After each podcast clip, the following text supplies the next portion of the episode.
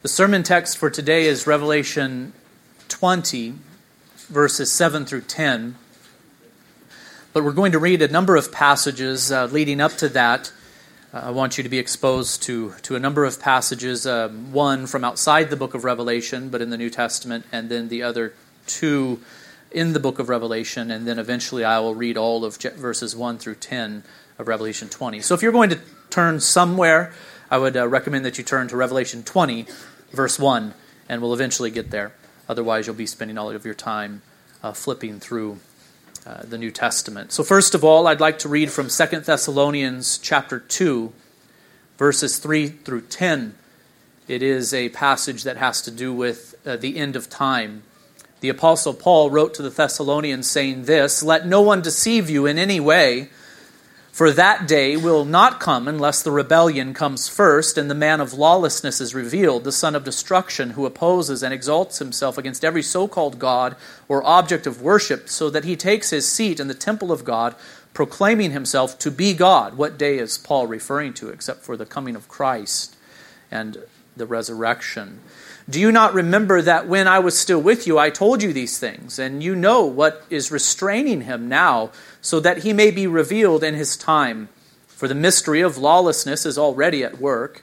Only he who now restrains it will do so until he is taken out of the way. And then the lawless one will be revealed, whom the Lord will kill with the breath of his mouth, and bring to nothing by the appearance of his coming. The coming of the lawless one is by the activity of Satan with all power and false signs and wonders, and with all wicked deception for those who are perishing because they refuse to love the truth and so be saved. And so here we have Paul dealing with the subject of the, the man of lawlessness who is elsewhere called the Antichrist, who will be present at the end of time and will be motivated by Satan himself. The Lord will judge him when he returns. Let's go now to Revelation chapter 16, verses 12 through 16. Revelation 16, 12 through 16. There we read, The sixth angel poured out his bowl on the great river Euphrates, and its water was dried up to prepare the way for the kings from the east. And I saw coming out of the mouth of the dragon, and out of the mouth of the beast, and out of the mouth of the false prophet, three unclean spirits like frogs, for they are demonic spirits, performing signs, who go abroad to the kings of the whole world to assemble them for battle on the great day of God the Almighty. Behold, Christ says, I am coming like a thief. Blessed is the one who stays awake, keeping his garments on, that he may not go about naked and be seen exposed. And they assembled them at the place that is in Hebrew called Armageddon. And so, there, with the breaking of the sixth seal, we saw uh, this, this uh, great battle that did come to be, and a great deception throughout the whole earth. Let's go now to Revelation chapter 19, verses 17 through 21. Revelation 19, verse 17. Then I saw an angel standing in the sun, and with a loud voice he called to all the birds that fly directly overhead Come, gather for the great supper of God, to eat the flesh of kings, the flesh of captains, the flesh of mighty men, the flesh of horses and their riders, and the flesh of all men, both free and slave, both small and great. And I saw the beast and the kings of the earth with their armies gathered to make war against him who was sitting on the horse and against his army. And the beast was captured, and with it the false prophet, who in its presence had done the signs by which he deceived those who had received the mark of the beast and those who worshipped its image. These two were thrown alive into the lake of fire that burns with sulfur, and the rest were slain by the sword that came from the mouth of him who was sitting on the horse, and all the birds were gorged with their flesh. Again, a description of the return of Christ, this great battle that will take place. Uh, the Lord will bring judgment to the beast and to the false prophet and to all who follow them. And then lastly, let's go to Revelation 20. And in fact, we will start with verse 7, which is our sermon text for today. Revelation 20, verse 7. There we read, And when the thousand years are ended, Satan will be released from his prison and will come out to deceive the nations that are at the four corners of the earth, Gog and Magog, to gather them for battle. Their number is like the sand of the sea. And they marched up over the broad plain of the earth and surrounded the camp of the saints and the beloved city. But fire came down from heaven and consumed them And the devil who had deceived them was thrown into the lake of fire and sulfur where the beast and the false prophet were, and they will be tormented day and night forever and ever. Thus far, the reading of God's most holy word. And we do pray that the Lord would help us to understand it and to apply it uh, to our lives also. Uh, the question that we have been asking over the past couple of weeks is when will the events described here in Revelation 20, verses 1 through 10, happen in relation to the bodily return of Christ? It's a very important question, which is why I've devoted uh, three uh, sermons uh, to it. Um, for it is here that the pre, post, and amillennial positions uh, do disagree. Uh, the premillennialists say after, the postmillennialists, speaking generally, say before, but mainly in our future, and the amillennialists say before, but in the past, present, and future. This I have uh, told you about in, in previous sermons. I'm not going to go into detail here. Um, I, I know that some, and by some I do not necessarily mean some of you, I know that some are tempted to avoid uh, this topic after being exposed to these different opinions uh, because of the complexity of it. I've actually heard some say, well, I'm not a amillennialist, nor a premillennialist, nor a postmillennialist. I am a panmillennialist. You've heard this, haven't you? And I've mentioned it before, I think. Uh, and this is what they mean by it. I simply believe that it will all pan out in the end. And so I think what they do is they grow frustrated with all of the complexity and all of the bantering, and they get confused by it and discouraged by it, and they say, you know what? It just doesn't matter. It's all going to pan out in the end.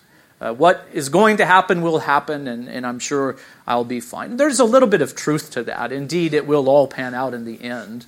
Uh, God and Christ are going to do what they are going to do, and He will keep us to the very end. But I cannot really uh, commend uh, this approach, the panmillennialist approach, for two reasons. Uh, first of all, eschatology does matter. In other words, what we believe concerning the future will inevitably have an impact upon how we live in the here and now. It, it, matters, and it matters greatly. Eschatology, that is the study of what the Bible has to say concerning the time of the end, uh, produces more than just theological banter. It, uh, it, it is practical, in fact. It, affects how we live even today, it affects what we value. It impacts our priorities. Our view of the end does indeed set our life off on a particular to direct to, uh, to direct. Oh, I can't say it. Trajectory. We'll just leave it at that. It's as good as it's going to get. I have something on the end of my tongue. This sore. It's making life difficult right now. Uh, I'll blame it on that what we believe concerning the time of the end does matter. Um, the practicality of eschatology is really not hard to prove. Um, what if it were true, for example, that there were no resurrection and therefore no judgment? What if that were true? Uh, what if men and women simply went to the grave, returned to the dust, and were no more? That's eschatology, isn't it? That's something that has to do with our view of, of what will happen at the end of time. Um, but imagine that this is what you believed concerning the future, um, that, that we were all just kind of annihilated and, and went to nothing uh, at the end. Would it impact the way that you live today? Uh, without a doubt, it would impact the way that you live today. Indeed, there are many in this world who, who think this way. They believe that we live this life and we go to the grave and are simply uh, no more. Um, this will have an inevitable impact upon our morals and upon our ethics. We would reason this way no resurrection, no judgment, no ultimate authority, no ultimate account- accountability. Therefore, let us eat, drink, and be merry, for tomorrow we die. That really is the, the philosophy that comes along uh, with this sort of uh, view. Uh, these are the ethics that naturally flow from it. Um, for all that has been said over the past couple of weeks concerning the differences between the pre, post, and amillennial positions, it should be remembered that we do agree upon a lot with our post-millennialist and pre-millennialist brethren, if indeed you are an amillennialist. I'm assuming that you are, but I do not know. Uh, what do we agree upon? Well, we do worship the same God, don't we? And we have faith in the same Christ whom he has sent. We believe in the resurrection of the dead. We believe in the judgment of the wicked and life in the world to come for those who are washed in the blood of Christ.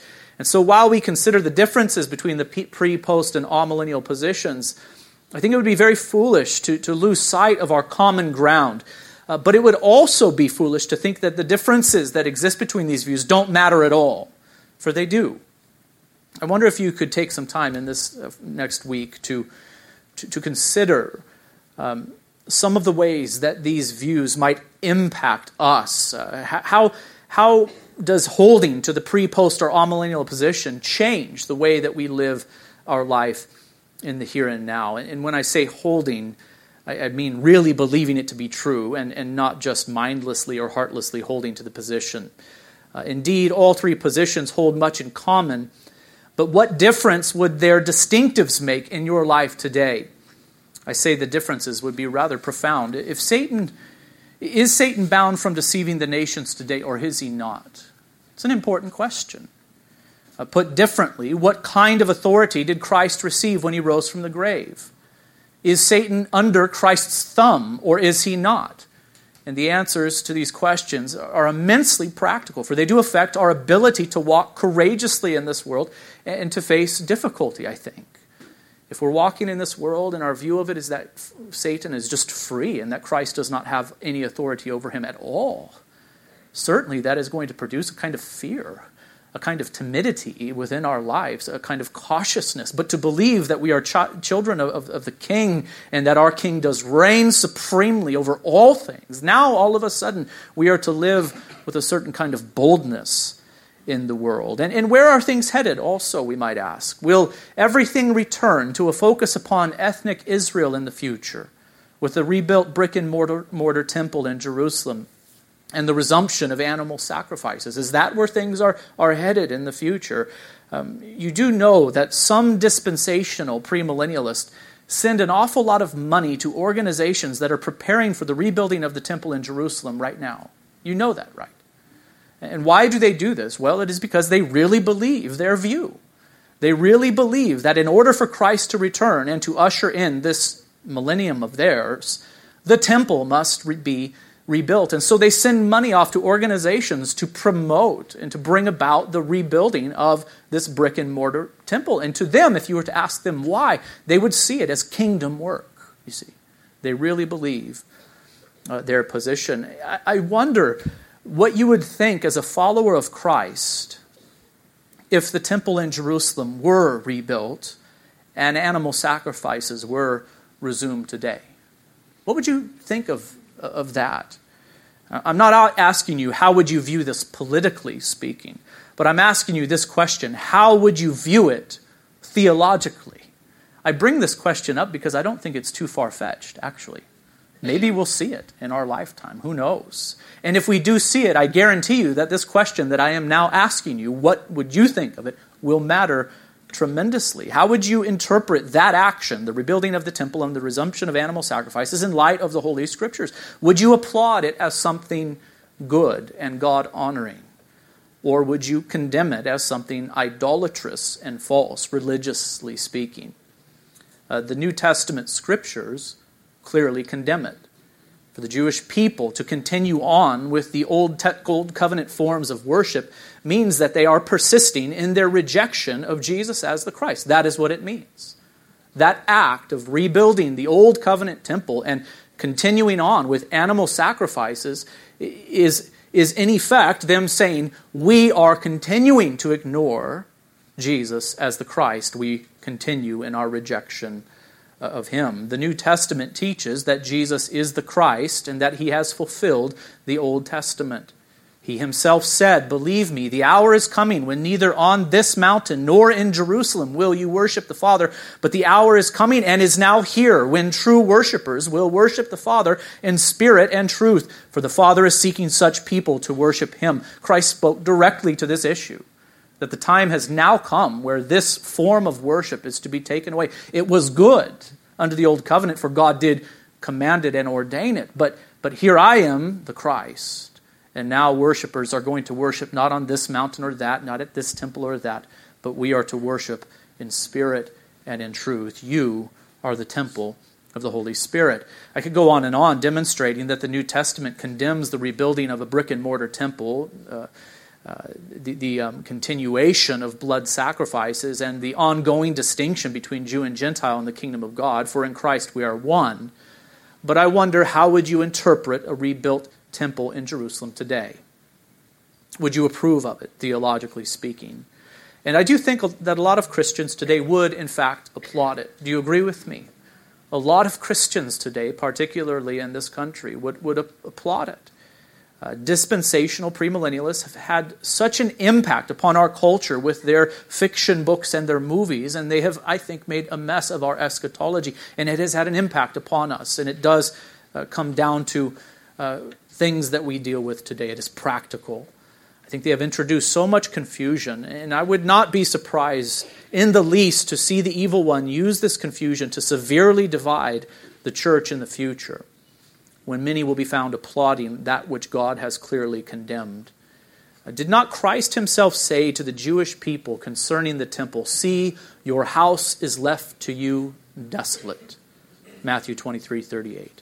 Was not the writer to the Hebrews clear when he did methodically make a case for this, that Christ fulfilled these old covenant forms of worship, and thus they have been taken away, they have been removed? Uh, the point is this eschatology matters. What you believe concerning the trajectory of things will determine how you live in the here and now. It has a tremendous impact upon our lives today. I know the example is extreme, but there are some dispensational premillennials who, when they think of kingdom work, they think of temple building.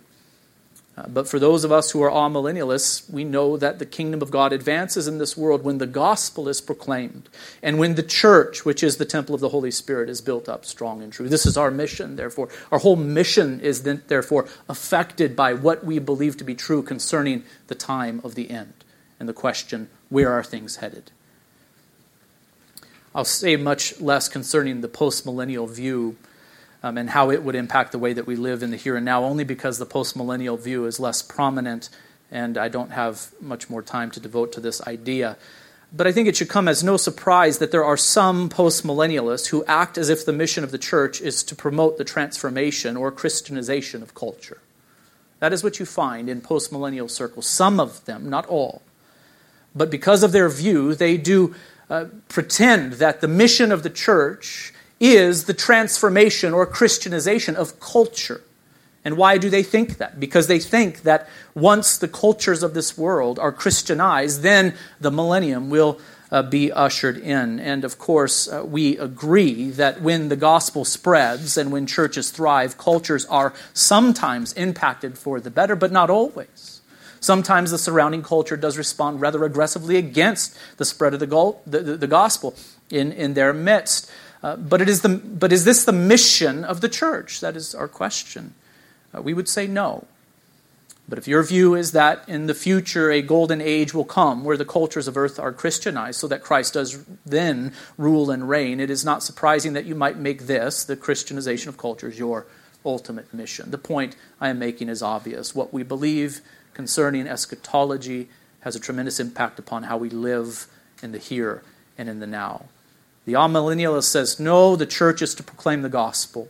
She is to make disciples of all nations, baptizing and teaching those disciples all that Christ has commanded. She is to do this no matter the condition of the surrounding culture. She is to do this expecting opposition, but she's to do this boldly, knowing that Christ does rule and reign even now. All authority in heaven and earth has been given to him. This is how our eschatology should impact us then that we have a laser like focus upon the Great Commission and that we do seek to carry it out because we know that our Lord reigns.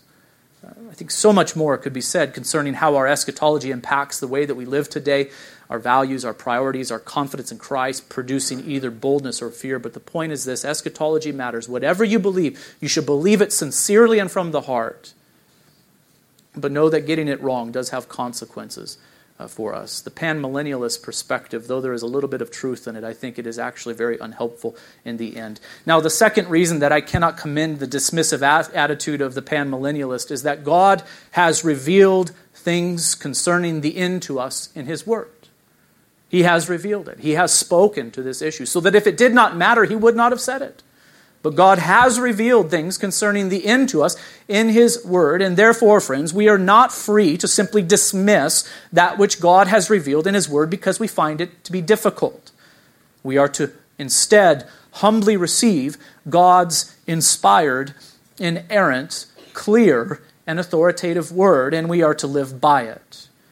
And if the matter is not clear to us, it is not due to some defect in God or in His Word, but it is due to some defect in us. God speaks clearly. This we believe. But we do not always listen well. Wouldn't you agree with that? That is where the problem lies. And so, therefore, the solution to all of the confusion here or to the lack of clarity is not to dismiss what is said in God's Word, but to try to listen better to really give attention to what the Word of God does clearly and consistently say. Here in Revelation chapter 20, everything has come to focus upon the judgment of the dragon, that ancient serpent who is the devil and Satan, the deceiver of the whole world. Uh, remember that the two beasts and the harlot have been introduced and have been judged by the end of Revelation chapter 19. And now we are shown the judgment of the dragon who was first introduced to us way back in Revelation chapter 12. Notice that the judgment of the dragon comes in two stages here in this passage. Initially, he is bound, and eventually, he will be thrown into the lake of fire and sulfur, where he will be tormented day and night forever and ever. When was Satan bound? Uh, when was he judged initially? The answer is that he was bound at Christ's first coming. He was then bound not entirely, but specifically so that he might not deceive the nations any longer until the thousand years were ended. Satan was partially judged at Christ's first coming. He was defeated and he was detained then. He was restrained so that the church might carry out her mission to take the gospel to the ends of the earth. No longer does Satan have authority over the nations to keep them in darkness, for the nations have been given to Christ as his heritage, and the ends of the earth his possession. That is Psalm 2 8. Indeed, Christ is king, and his kingdom was at hand. It was inaugurated at his first coming, and it will be here in fullness, that is consummated at his second coming. coming. Satan has not been eliminated then. He has not been rendered absolutely powerless. Indeed, he is alive and he is ferocious. Ferocious. He is like a rabid dog on a chain. That is how we are to view him. He does still prowl around like a roaring lion, seeking someone to devour. And as true as this is, we must also not ignore what the scriptures say that he is also already judged. He is already defeated. He is already detained, and he is restrained by our God even today. Uh, this will be his condition throughout the period of time signified by the 1,000 years of Revelation 20. You can call it the church age, you can call it the age of the Spirit, you can call it this present evil age, you can even call it the millennium if you'd like. But whatever you call it, it is the, the period of time between Christ's first and second coming. It is during this time that people experience the first death, that is physical death. And it is during this time that those who die in Christ do then experience the first resurrection. They do rule and reign with Christ, not in body, but in soul. Blessed and holy is the one who shares in the first resurrection. Over such, the second death, that is the final judgment after the return of Christ, has no power but they will be priests of God and of Christ, and they will reign with him for a thousand years. That is Revelation 20, verse 6. It is during this age that Satan is bound. He has already been partially judged. He is defeated, detained, and restrained. That is clear by now. How many times have I said it over the past few weeks? I think this is the third time now I have emphasized that. But I want it to be clear in your minds because it matters. This is how we are to view the evil one. Still ferocious, still dangerous, still seeking people to devour, to devour but, but under God's thumb, restrained by Him, not totally free to deceive the nations as He once was. Now, when the thousand years are ended, Satan will be fully and finally judged. He will be removed entirely from the world then, when the thousand years are ended. He, along with everyone else who opposes God and resists his rule from among both angels and men, will be uh, um, who have been uh, deceived by the devil will be thrown into the lake of fire and sulfur where the beast and the false prophet were, and they will be tormented day and night forever and ever. You see that there in verse 10 of Revelation chapter 20. When will this happen? At the end of the period of time that is symbolized by num- the number 1000 here in Revelation 20. This will happen, and this is key, brothers and sisters. This will happen at the same time or shortly thereafter as what was described to us back in Revelation chapter 19, verse 20. This is so key.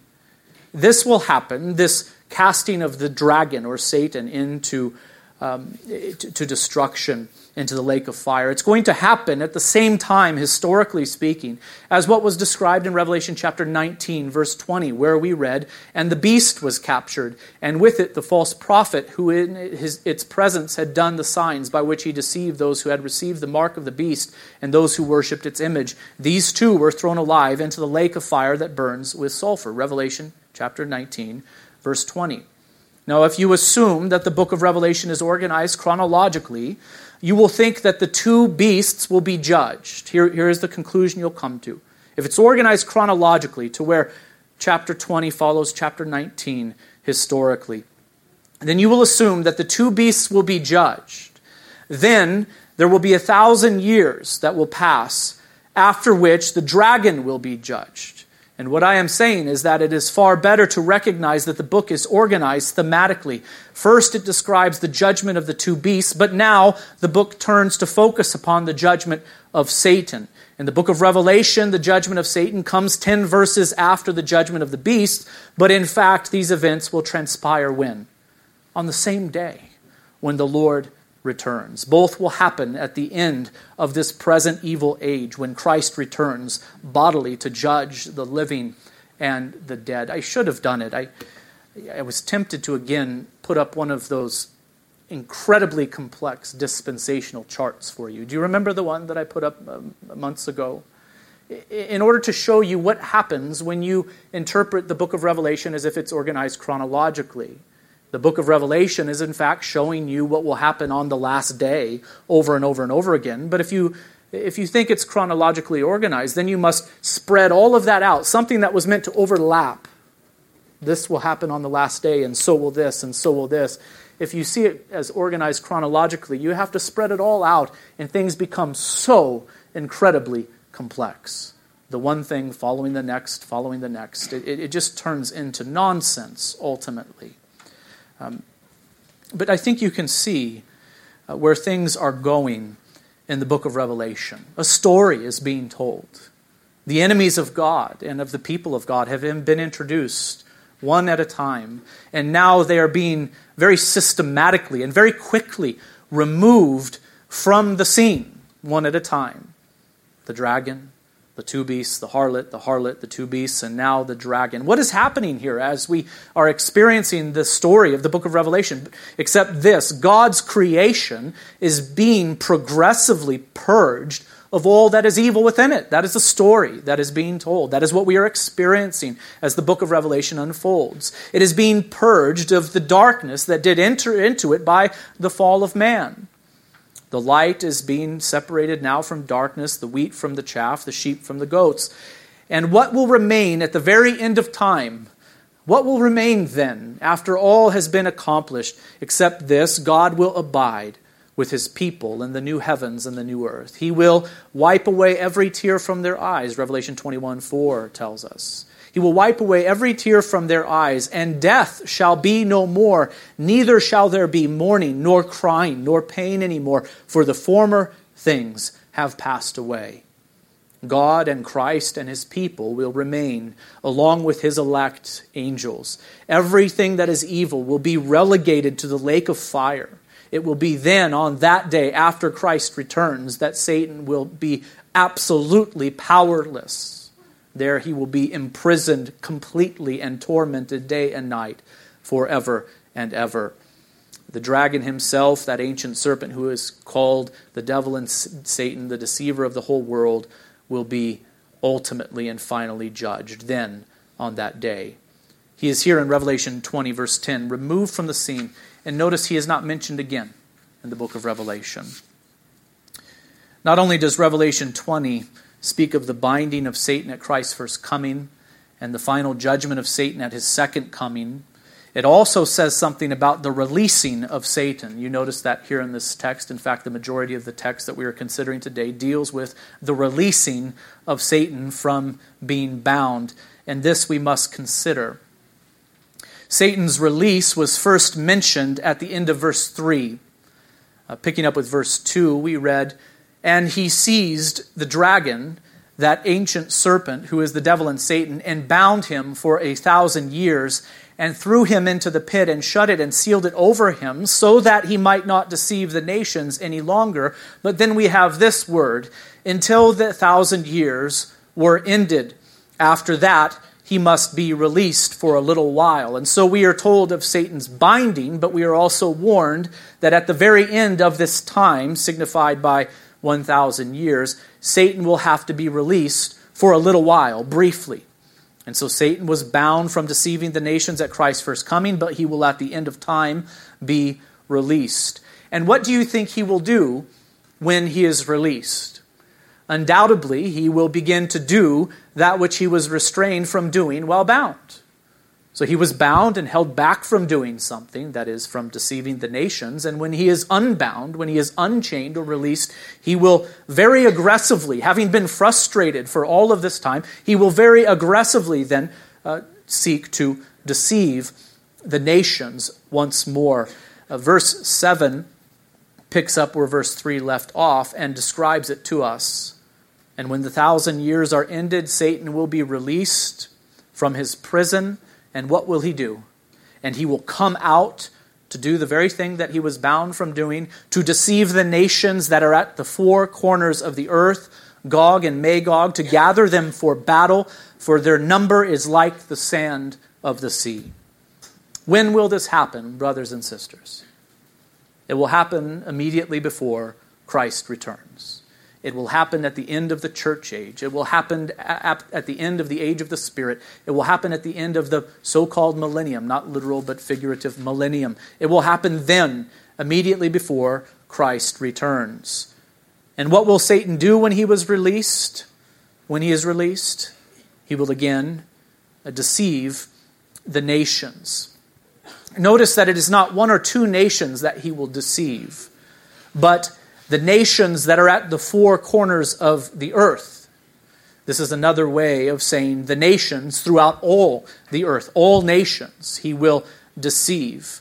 Uh, they are here called Gog and Magog, not because only two nations are in view, uh, for that would contradict what has just been said concerning the nations being gathered from the four corners of the earth, but so that we might see this end of time event in light of what was said in Ezekiel chapters 38 and 39 concerning Israel's pagan oppressors under the old covenant. Gog and Magog oppressed God's people under the old covenant, and God judged them. And what is being said here by the use of the names Gog and Magog is that the same thing will happen at the end of time, but it is clear it will be on a universal and climactic scale. Furthermore, we are told that those who are gathered for battle are like the sand of the sea. In other words, they are so numerous they cannot even be counted. And what will these nations do once they are again deceived at the end of time? Certainly, they will be given to unbelief and to rebellion against God in Christ. That is clear. They will be deceived from being able to themselves believe upon Christ. But more than that, they will cooperate with one another to ferociously oppose and oppress God's people living throughout the earth so as to destroy them. That is the picture that has been painted uh, throughout the book of, of Revelation. Uh, the New Testament elsewhere speaks of this kind of activity at the end of time. Great deception, great opposition to the people of God. Verse 9 And they marched up over the broad plain of the earth and surrounded the camp of the saints and the beloved city, but fire came down from heaven and consumed them. So here is the question you might be wondering Will there be a great tribulation at the end of time? Will there be a great tribulation at the end of time? And I would answer it this way no, not if you have in mind the great tribulation of the pre tribulational premillennialists. Uh, no, there will not be a great tribulation that lasts three and one half years that begins after the Christians are secretly raptured out of the world. all others being left behind. Uh, that story is a myth. But yes, there is reason to believe that at the very end of time, the church, uh, that is to say, the true church, will find herself under assault as the nations of the earth come against her to seek her destruction. There is evidence of that, that indeed there will be a time of great tribulation. This whole period of time between Christ's first and second coming is marked by tribulation. Christ himself said so. But what we do see here in the book of Revelation and either else and also elsewhere in the New Testament is that at the end of time things will be intensified. I read from 2 Thessalonians 2, 3 through 10 and Revelation 16, 12 through 16 also 19, 17 through 21, and also, of course, our text here in Revelation 20, verses 1 through 10. At the beginning of the sermon, in order to demonstrate that the New Testament in general, and the book of Revelation in particular, portrays the days immediately preceding the return of Christ as difficult days for the people of God. It is in those days that false teaching will abound. Political powers will persecute intensely. Indeed, the Antichrist, who is also called the lawless one, will himself be present, whom the Lord Jesus will kill with the breath of his mouth and bring to nothing by the appearance of his coming. 2 Thessalonians 2 8. The nations will be gathered to war against Christ and his people. When all is considered, I think it is very evident that the church will find herself under an organized and worldwide assault before Christ returns. It is to this situation that the Lord will return to rescue his beloved bride. Do you fear it? The whole point of the book of Revelation is to say you should not. It is not you should not fear it because you will not be present, but it is that you should not fear it because Christ reigns. And he is able to sustain you, he is able to keep you, even in the midst of severe persecution. Clearly, the people of God do suffer in this world. Even some in those seven churches to whom the letter uh, was originally addressed were suffering great persecution. And why was the letter given to them? Persevere. Continue on till the end. Where is your God and where is Christ? Enthroned. And though Satan might ferociously attack you in various ways through false teaching, through persecution, through the seductiveness of the world, through the beast, the false prophet, and the harlot, you are able to stand in the face of it. Indeed, God has Satan on a chain and will restrain him in this way and in that until the Lord returns. Revelation 16 12 through 16 describes the last day as a day when the kings of the whole world will be assembled for battle on the great day of God the Almighty. Do you remember that? Revelation 16:44 or 16:14 rather. Uh, we have that picture, a great battle nations gathered together, all the kings of the earth gathered, gathered to get, together to war against Christ and his people. Revelation 19:17. Also, John saw an angel standing in the sun, and with a loud voice he called to all the birds that fly directly overhead and what is he calling out to the uh, what is this angel calling out to the birds about? He's saying, "Come and gather for the great supper of God." It's almost as if he is mocking the enemies of God to eat the flesh of kings, the flesh of captains, the flesh of mighty men, the flesh of horses and the riders, and the flesh of all men, both free and slave, both small and great. And John saw the beast and the kings of the earth with their armies gathered to make war against him who was sitting on the horse and against his army. And the beast was captured, and with it the false prophet who in its presence had done the signs by which he deceived those who had received the mark of the beast and whose image uh, uh, those who worshipped its image. These two were thrown alive into the lake of fire that burns with sulfur. Again, by the end of Revelation chapter 19, we have this vision uh, of at the end of time, immediately before uh, the return of Christ, the kings of the earth and their armies gathered together to war against Christ and his people. Uh, it is this great last battle that is described to us there. And here in Revelation 29, we have again the same scene set. It is not that they are chronologically one after the other, but that the book of Revelation is again recapitulating as it has over and over again. And they, that is the armies of the nations of the earth, who are like the sand of the sea in number, marched up over the broad plain of the earth and surrounded the camp of the saints and the beloved city. But fire came down from heaven and consumed them. Again, the same image is portrayed to us a time of difficulty for the people of God at the end before Christ returns. There are a few things to notice about this passage. One, it is yet another perspective on the last day, which has been described to us already in 1612 and 1917. That has been said. Two, remember that it is symbolic, like everything else in the book of Revelation. Uh, no, all of God's people will not literally be gathered together in the beloved city of Jerusalem.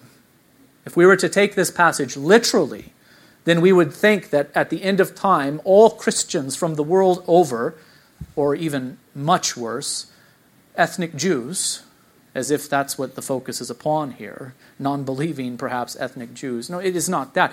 Uh, if we were to take it literally, though, we would have to imagine the people of God in one form or another gathered together in the beloved city, and literally the armies of the earth all coming to that region in order to assault and to lay siege to the city of Jerusalem. It's symbolic. Uh, the nations will not literally surround that city with their armies. Jerusalem symbolizes instead God's people living throughout all the earth. Remember, brothers and sisters, you are the temple of the Holy Spirit.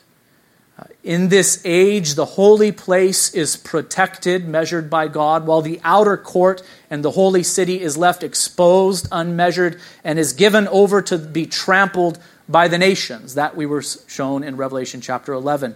And so, though on the visionary level we do see hordes of soldiers rushing to swiftly and, and in an unhindered fashion uh, move across the, the plains towards the city of Jerusalem, on the historical level, the church will be scattered across the whole earth, just as she is now. Where is Christ's church now? Except scattered across the, the whole earth. Uh, but the nations will conspire together to persecute her to the point of annihilation.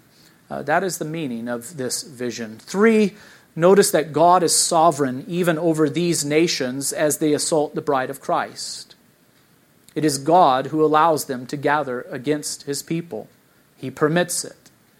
It is his decree that by assembling them in this way, he will then judge them at the end of time. I, I think this must have been a great encouragement to the Christians who originally received this letter in the first century AD, who were experiencing, even then, persecution.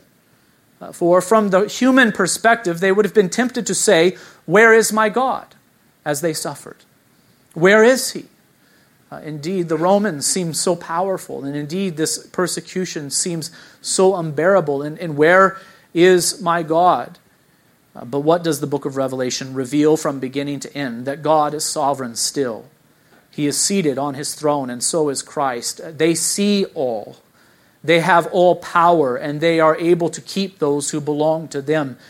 If it is true uh, that this great persecution will come upon the church at the end of time, uh, it also must be true that the temporary and limited persecutions experienced throughout the world today will happen in, in the same way. God will permit it, and He is sovereign even over persecution.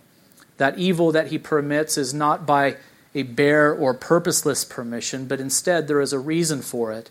And God, in his infinite wisdom, is able to fiercely and faithfully preserve uh, those who belong to him and to judge those who do evil in this world. Fourthly, notice how quickly our Lord makes an end to the dragon. In verse 10, we simply read, And the devil who had deceived them was thrown into the lake of fire and sulfur where the beast and false prophet were, and they will be tormented day and night forever and ever. Uh, in my opinion, the brevity of the description of Satan's destruction is very astonishing, especially when you consider how much trouble he has caused throughout history beginning with his first appearance in the garden when he did tempt the first woman and the first man to sin. Uh, just think of how astonishing this is. I mean, you read the Bible from Genesis 3 onward, and doesn't Satan and this, this dragon, doesn't he, doesn't he loom large? Look at what a mess he has made of the world. Look at how powerful he is to deceive. Look at how Uh, ferocious he is as it is manifested in persecution. Everything about the evil one in this present evil age looks large, as if he is going to be a true force to be reckoned with. You know, as if there is going to be this great battle where there is give and take between Christ and his armies and Satan and his armies, who are as numerous as the sand of the sea. All things considered, Genesis 3 onward, and all things considered when we go outside and look at the world today, you might imagine that the battle is going to be a very difficult one. And yet, at the conclusion of it all, when the destruction of Satan is finally uh, communicated, it's, it's, it's communicated in just a line. The devil who had deceived them was thrown into the lake of fire and sulfur. And he's mentioned not again. What is the message then? Though your enemy might seem to be so great and so powerful and so, uh, so terrifying, your Lord is greater. He is so much greater that he is able to condemn him with the word of his mouth. He is simply slain by the word of Christ, and it is finished. It is finished. Let's make a few points of application before we conclude. Brothers and sisters, it is important that you and I expect conflict to the very end in this world. It's important that you and I expect there to be difficulty in this world on to the very end. I do uh, sympathize with those uh, who are in churches and, and sitting under teaching where the message is this God will not allow his people to experience tribulation, but will remove them from it before it comes. Uh, that, that is a terrible thing to be told because in, in reality, the people of God do go out into the w- real world and they experience very difficult things. Christ instead was much more realistic, he was much more honest where in John 16:33 he looked to his disciples and said, "In the world you will have tribulation." He wasn't afraid to tell them the hard truth that I'm going to go to the Father, but you are going to remain here in the world and in the world you will have tribulation. How much better it is to tell the truth about the matter it's the difficult thing to say, but it's the right thing to say. Peter also wrote, Beloved, do not be surprised at the fiery trial when it comes upon you to test you as if, as if uh, some strange thing were happening to you. Why did Peter say this? Except that he knew that Christians were probably prone to believe this lie that because you are God's child now, that everything will go smoothly for you and that God wants things to go smoothly for you. If that is what you believe, then you're going to be surprised when some difficult thing comes against you. But what does Peter say? Don't be surprised at the fiery trial when it comes upon you to test you as though some strange thing will happen to you. Expectations matter, don't they? We ought to expect. Uh, things that are true. And Christ has been honest with us that we will have difficulty in this world. Indeed, it will continue until he returns. In fact, it might even escalate near to the end of time. This we believe to be the case. Let us not also lose heart when we face tribulation. Christ said, In the world you will have tribulation, but take heart, I have overcome the world. Christ is saying, I am I have overcome. I have accomplished your salvation. I have been given all authority in heaven and earth. Therefore, you are to take courage in this. Peter also said, Beloved, do not be surprised at the fiery trial when it comes upon you to test you, as though some strange thing were happening to you, but rejoice insofar as you share Christ's sufferings, that you may also rejoice and be glad when his glory is revealed.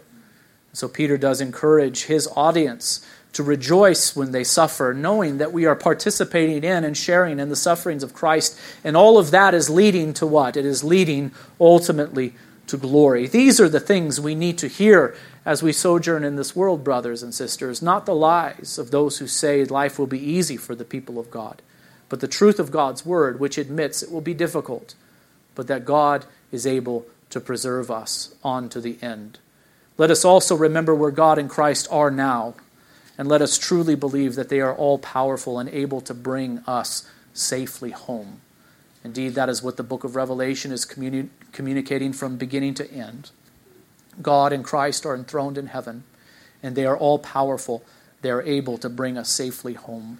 As I look out upon our congregation, I do hope that you truly believe these things. I know that for some of you, you are prone to fear.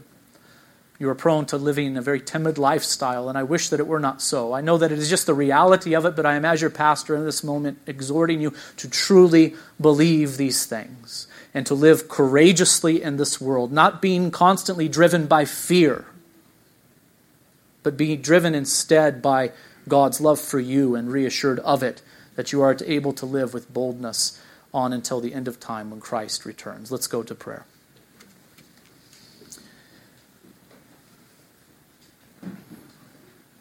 Our Father in heaven, we do thank you for your love for us.